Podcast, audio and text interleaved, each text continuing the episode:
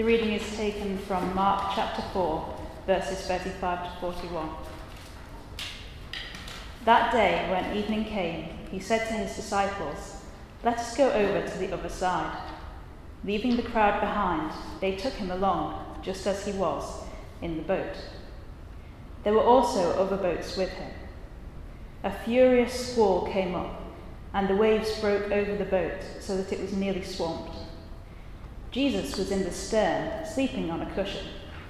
The disciples woke him and said to him, Teacher, don't you care if we drown?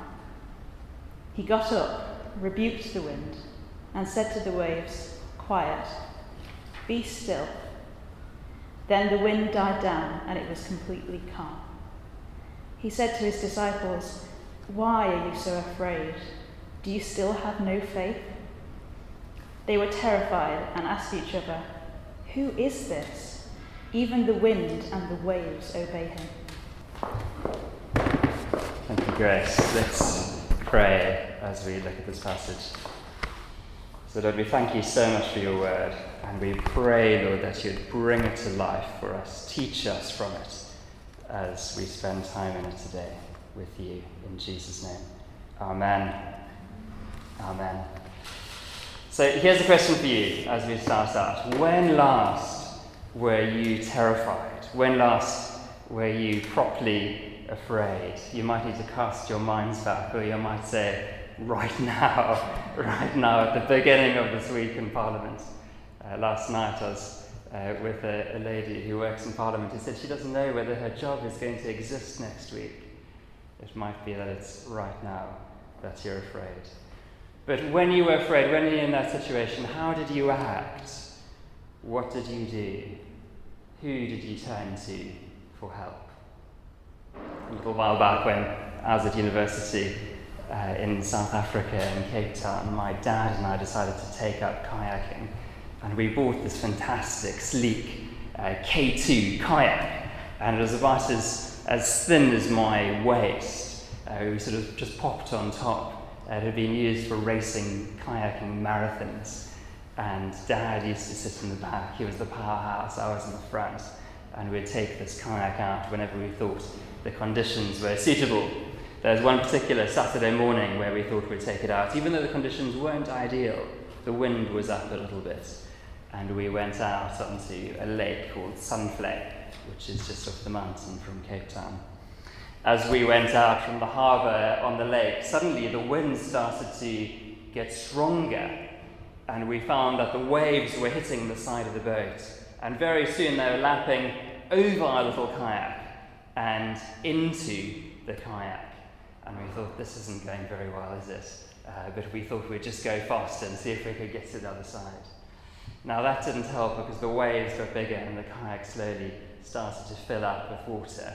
And very soon, Dad and I were paddling frantically as this boat got lower and lower in the water. We realized something horribly was going wrong. But we had foot pumps in this boat.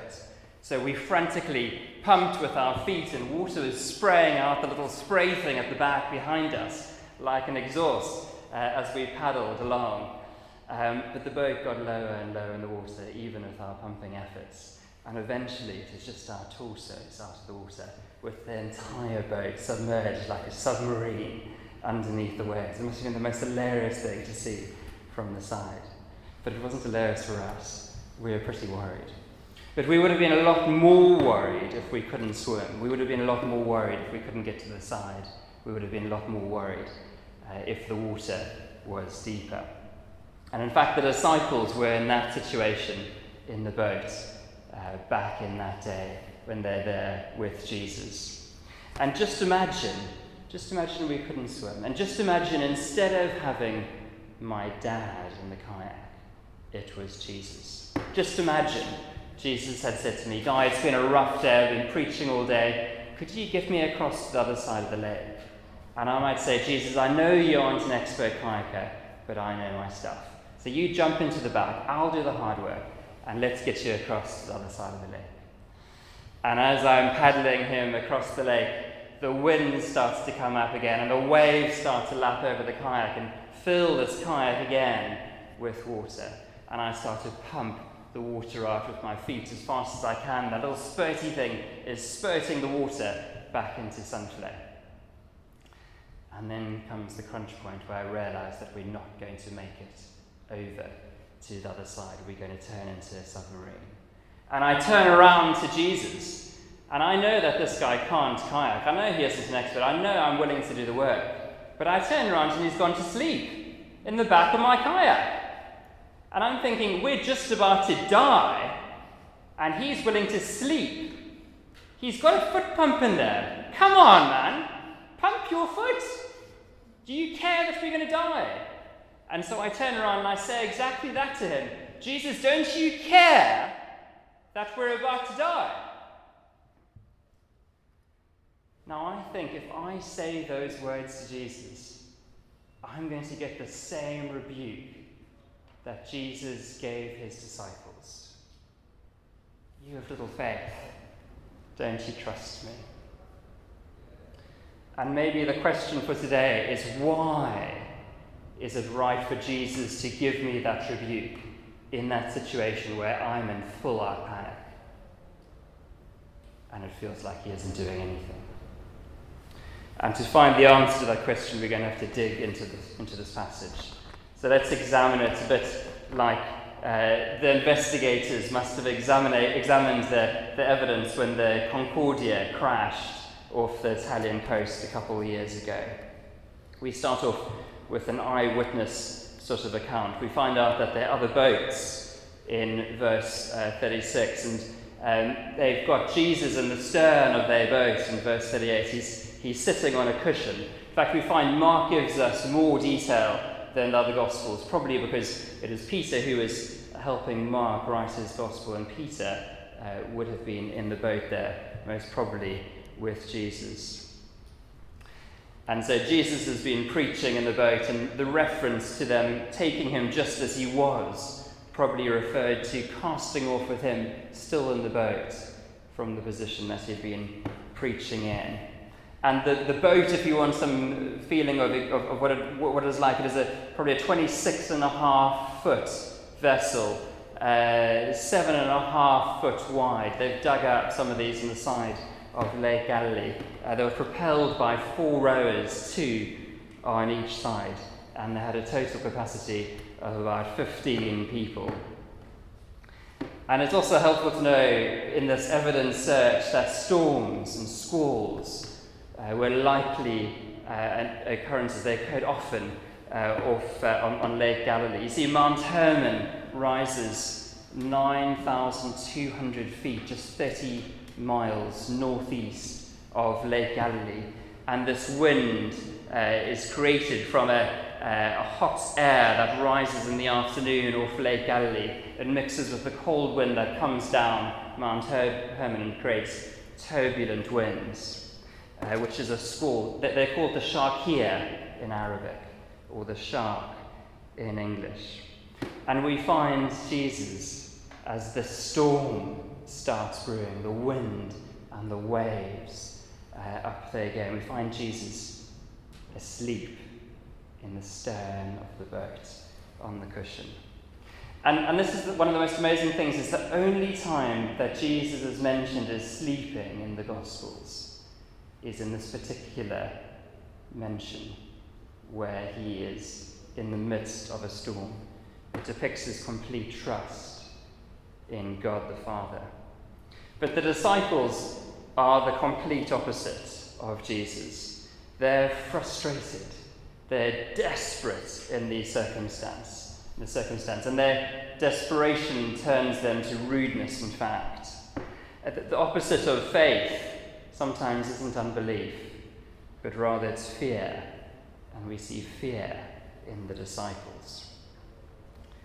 But as they raise Jesus from his slumber, he stands up, and I can imagine him sort of shaking in this boat, just like sort of trying to adjust his feet while he reaches out his hand to the wind and the waves. And he rebukes them, verse 39. He says, Quiet, be still.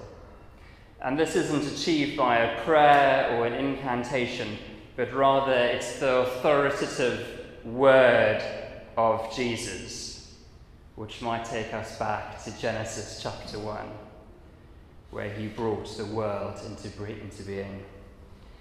Jesus' word of rebuke comes almost like an exorcism. See, in the Old Testament, the wind and the waves were often seen as hostile forces over which only God could prevail. And Jesus, therefore, in this circumstance, does only what God can do. And after he's rebuked the wind and the waves and said, Be still, and they've become still and they've obeyed him, he turns around to his disciples who are in the front of the boat and he rebukes them. And he shows through his rebuke that they haven't yet grasped who he is. And therefore, we read them asking this question of Jesus Who is this? Who is this that's in the boat? Who has authority over the wind and the waves? And in fact, this question that they're asking is the question that the whole of Mark's gospel is compiled around. Mark is at pains to point out the things that Jesus does that only God can do. So in, in chapter 8, uh, verse 38, um, he's, uh, he, uh, he's answered this question. Jesus answers the question, Who do people say I am? by, by replying, Some say John the Baptist. Um, this is the, the uh, disciples replying. Some say John the Baptist, others say Elijah, and still others, one of the prophets. And then Jesus says to his disciples, But who do you say I am? And Peter answers, you are the Messiah. And then later in Mark 14, we read the high priest asks him, Are you the Messiah, the Son of the Blessed One? And Jesus replies in verse 62, he says, I am, which echoes Exodus 3:14, where God says to Moses, I am who I am has sent you. He says, I am and you will see the Son of Man sitting at the right hand of the Mighty One and coming on the clouds of heaven. So, if the disciples had recognized who Jesus was, who the one sitting in the boat was, how might they have addressed him differently? You see, Jesus might not have been an expert sailor, he might not have been an expert kayaker but he is the all powerful creator of the world, the creator of the elements, the wind and the waves. If the disciples had recognized him for who he was, they wouldn't have said, Jesus, don't you care? But rather they might have said, Jesus, we need your help, and we need it now. And from Jesus' response in verse 40, it appears as if they should have realized who he was. After all, they had witnessed his baptism, they had seen him driving out evil spirits, they'd seen him healing, they'd heard him teaching on the kingdom of heaven. They had heard him forgiving sins and even, even heard an evil spirit saying, I know who you are, the Holy One of God. But they still didn't understand after he stilled the storm. And all the evidence points towards that. And so, therefore, the disciples ask each other, Who is this? Because they still don't get it. Who can stop the wind and the waves by their own power without appealing to another? Only God. And if they can't work out the answer, they're stuck in a tiny boat with the one person who can give them an answer to their question. But instead, they incessantly debate with those who don't know the answer who Jesus is. They debate with those who as ignorant as they are. But Mark has written his gospel to answer this question for us about who Jesus is. So, what should the disciples have done if they knew who Jesus was, if they knew that the incarnate God was in the boat with them, what would they have done? And what might we do when we face storms in life. There's a, a storm going on in Parliament today. But it might be that you say, actually, the storm that's going on in my personal life makes the parliamentary stuff feel like a mill pond. If you only knew what is going on in my life, you'd say to me, What do we do when we're facing those storms? What do we say to Jesus? Are you willing to ask Him for help, knowing that He's the one who created the wind and the waves, but He's also the one who created you? He's also the one who created the people you might be storming, warring against, those who are warring against you. You know that he is the one who created the concept of a relationship, a relationship with God and a relationship with each other. What do we do in those circumstances? How are we today to have the faith that the disciples lacked in the boat and turn to Him? Not saying to Him, Do you care?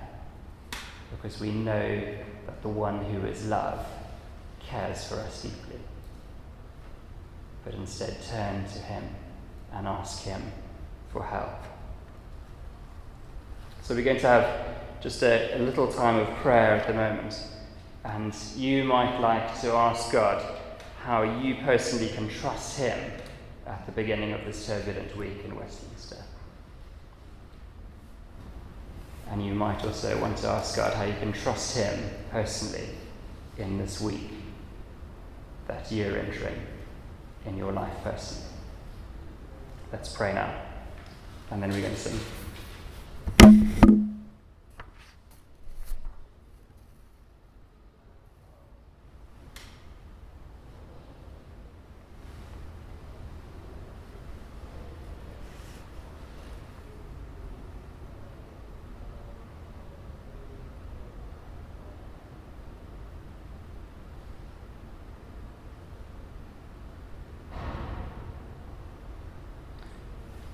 So, Jesus, we offer our storms up to you. We offer our lives up to you. We offer the conversations in this place up to you. We offer it all up to you. And Lord, we ask for your help, knowing that you are the Creator God, the one with perfect knowledge, the knows who knows us intimately. And we trust you with everything going on in our lives. In Jesus' name, Amen.